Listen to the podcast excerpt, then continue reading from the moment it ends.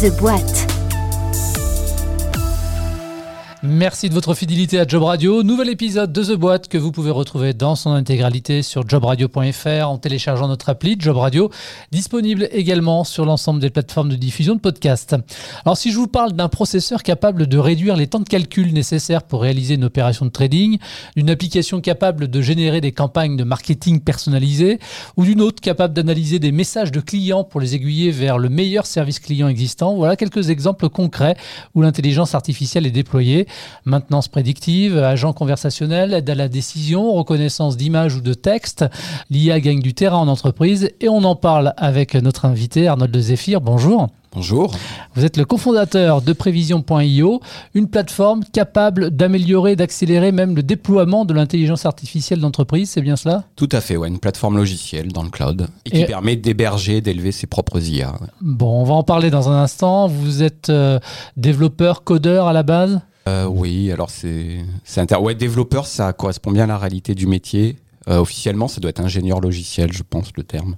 Et il paraît que vous avez développé votre première IA il y a plus de 20 ans alors que vous n'étiez encore qu'étudiant.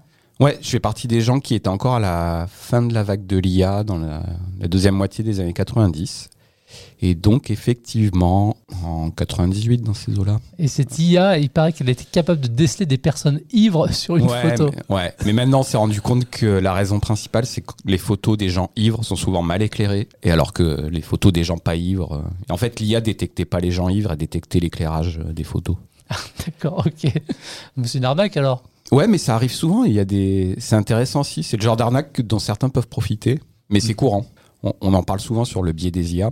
Mais euh, vous croyez que vous allez classifier euh, les gens ivres des gens pas ivres, typiquement?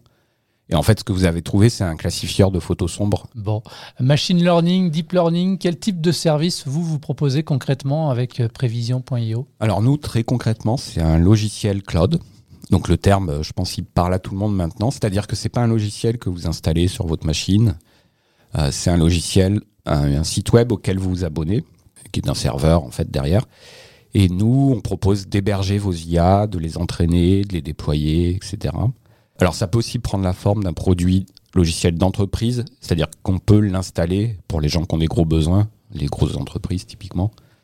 On peut l'installer sur des serveurs euh, privatisés. Donc voilà, mais si vous êtes une PME, un particulier, un développeur, une développeuse, euh, vous ouvrez un compte euh, cloud.prevision.io et vous avez accès à une ferme d'IA en fait. Vous dites que chez prévision.io, IO, vous croyez en la déraisonnable efficacité de la data science. Ça veut dire quoi concrètement ça? C'est lié à notre background, je pense. Donc l'IA, c'est quand même un domaine qui est revenu euh, sur le devant de la scène il y a, allez, on va dire il y a 10 ans, parce que le big data, c'était déjà les débuts en fait.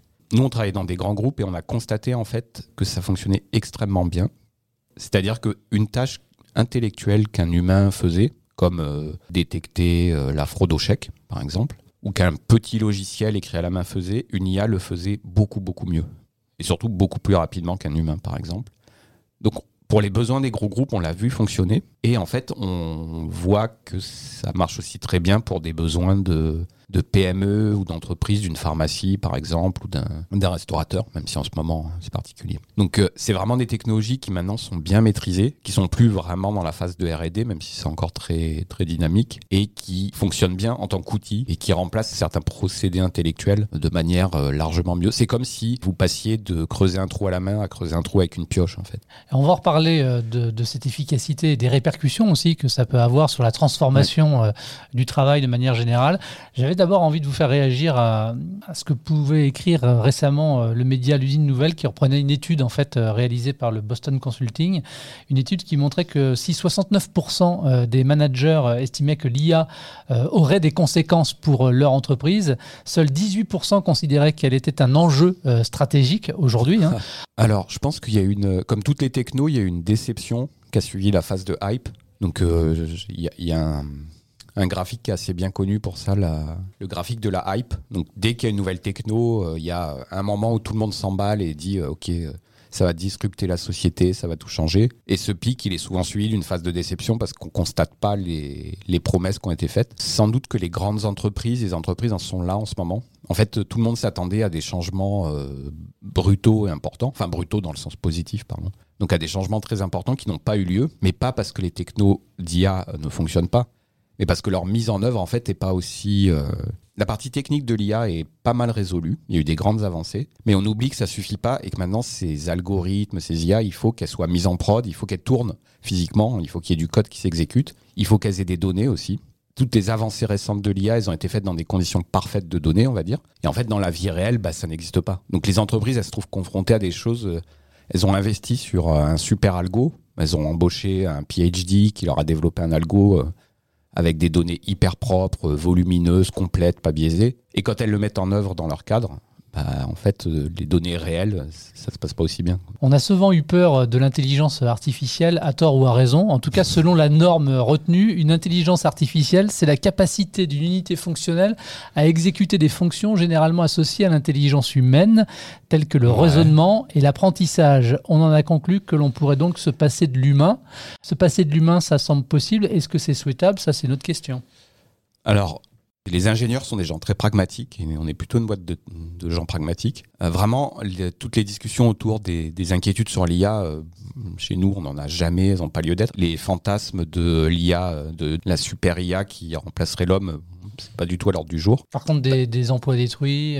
Voilà, mais enfin, l'IA, encore une fois, c'est un outil au même sens que la pioche. C'est un outil. Les robots qu'on a vus dans les chaînes d'assemblage, par exemple automobiles, dans les années 60, je pense, c'était des outils qui ont remplacé des gens qui physiquement euh, vissaient les boulons. L'IA, c'est la même chose, mais pour des métiers intellectuels. Un exemple, ça va être euh, chez les cabinets d'avocats. Il y a des métiers de clerc de notaire, je crois, même si je connais pas bien, qui rédigent des textes qui sont toujours les mêmes. En français, donc en humain, entre guillemets. Mais leur boulot à ces gens-là, c'est de faire toujours la même chose. Il n'y a plus une once de créativité dans ce qu'ils font, d'autant moins quand ils maîtrisent le process. Parce que le juridique, c'est un milieu qui est hyper normalisé, sans doute, et que la forme doit être respectée. Ça, c'est typiquement le genre de métier qui peut être remplacé par une IA. C'est trivial. Vous donnez euh, tous les textes des dix précédentes années. Vous aurez une IA en trois jours d'entraînement. Vous aurez une IA qui va générer des textes aussi bien que votre clerc de notaire. Donc, ce que vous êtes en train de dire aujourd'hui, c'est qu'il y a un risque à voir disparaître des métiers au profit de l'intelligence artificielle. Alors non, parce qu'il y a une chose. que- alors moi, je suis plutôt optimiste, évidemment. Il y a une chose que l'IA fait pas, c'est la créativité. Alors nous-mêmes, par exemple, donc la société Prévision, à la base, c'est parce qu'on est des ingénieurs logiciels qui faisaient des tâches répétitives de création d'IA. Donc notre boulot au quotidien, c'était de créer des IA. Et en fait, on s'est dit, ok, euh, ça fait deux ans qu'on le fait, on maîtrise ça, on va entraîner une IA à faire ce qu'on fait. Donc on l'a fait, ça a fonctionné. Donc euh, la plateforme, le, le cœur technique de notre plateforme, c'est ça, c'est une IA en fait qui entraîne des IA. Et nous, on se réserve humain la partie créative, c'est-à-dire que les nouvelles technologies, notre algo, il va pas les trouver. Il va pas tout à coup inventer une nouvelle méthode euh, mathématique ou, euh, ou algorithmique. De même que on peut parler de la génération de texte, c'est intéressant. Sur les résultats sportifs, dans des journaux de type euh, l'équipe, il n'y a pas une créativité énorme pour écrire un article sur le sport, enfin sur la partie euh, factuelle ou sur les news AFP. Donc la génération de texte euh, de style news AFP, enfin news ou euh, résultats sportifs, il y a zéro créativité et une IA le ferait très bien. Par contre, générer un roman intéressant, c'est hors de portée des IA. Aujourd'hui? Oui. Parce qu'aujourd'hui, il y a des sites internet où des articles sont rédigés par, par de l'IA aussi. Ouais, et si vous regardez, c'est surtout de la news factuelle et du résultat sportif. Donc ça, clairement, euh, ça se remplace. Quoi. Hmm. Par contre, euh, il n'y aura pas un prix Renaudot attribué à une IA avant quelques décennies, je pense. Ouais, vous l'avez dit, avant quelques décennies. Mais ça arrivera. Il y, a des, ouais, il y a des modèles intéressants quand même. Mais... En 2017, une étude révélait que 85% des métiers en 2030 euh, n'existaient pas encore aujourd'hui. Euh, quels seront, selon vous, euh, ces métiers du futur liés à l'intelligence artificielle? Eh bien, alors le premier, ça va être entraîneur, tout simplement, au même titre qu'un éducateur sportif ou, euh, qu'un éducateur dans une crèche. Les IA, eh, il leur faut du matériel, il faut les suivre, il faut leur donner euh, de la donnée, il faut les corriger s'ils vont pas dans le bon sens. Donc ça, c'est à peu près le métier qu'on fait nous, par exemple, la prévision. Il va y avoir aussi toute une question autour des biais de l'éthique, des métiers à mi-chemin entre la philosophie et la technique qui vont être de détecter les IA biaisés. Je vais prendre un exemple très très basique sur euh, le célèbre moteur de recherche Google, mais sur les autres aussi sans doute. Si vous tapez recherche développeuse logicielle, il vous propose, vous voulez dire recherche développeur logiciel. Ça paraît anodin. C'est le résultat du- d'un algorithme d'IA qui est bien connu dans notre milieu et qui est vraiment de l'intelligence artificielle pure et dure. C'est-à-dire qu'il dit, tiens, il parle de développeuse, en fait, il veut dire développeur. Et en fait, l'impact de ça et le biais là-dessus, là, il est bien visible, il est énorme. Mais là, il est flagrant. Mais des fois, c'est beaucoup plus subtil. Et donc, on va avoir des métiers autour de l'éthique comme ça qui vont dire non, mais cette IA, en fait, elle a un biais. Et peut-être qu'après, ils iront euh, faire un psychologue d'IA, aller poser des questions à l'IA pour détecter les biais. Peut-être qu'ils iront modifier le code ou lire le code, j'en sais rien, mais voilà. Donc, ça, ce sera des espèces de métiers de psychologue d'IA.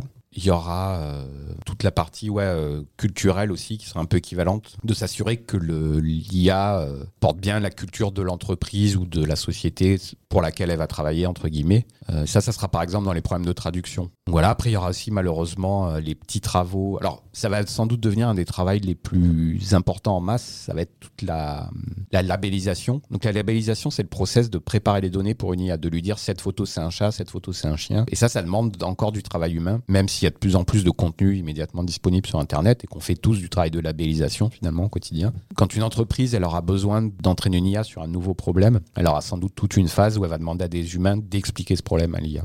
Donc ça, ça va devenir les, les petites mains de l'intelligence artificielle. C'est sans doute les métiers qui vont remplacer, euh, par exemple, les conseillers d'appel ou quoi, qui, eux, vont pouvoir être remplacés par des intelligences artificielles. Aujourd'hui, euh, prévision.io, ce sont euh, combien de collaborateurs? Alors, comme ça change toutes les semaines, et c'est une bonne nouvelle pour nous, on va dire 40, entre 40 et 50. Et donc, si ça change toutes les semaines, c'est que vous recrutez?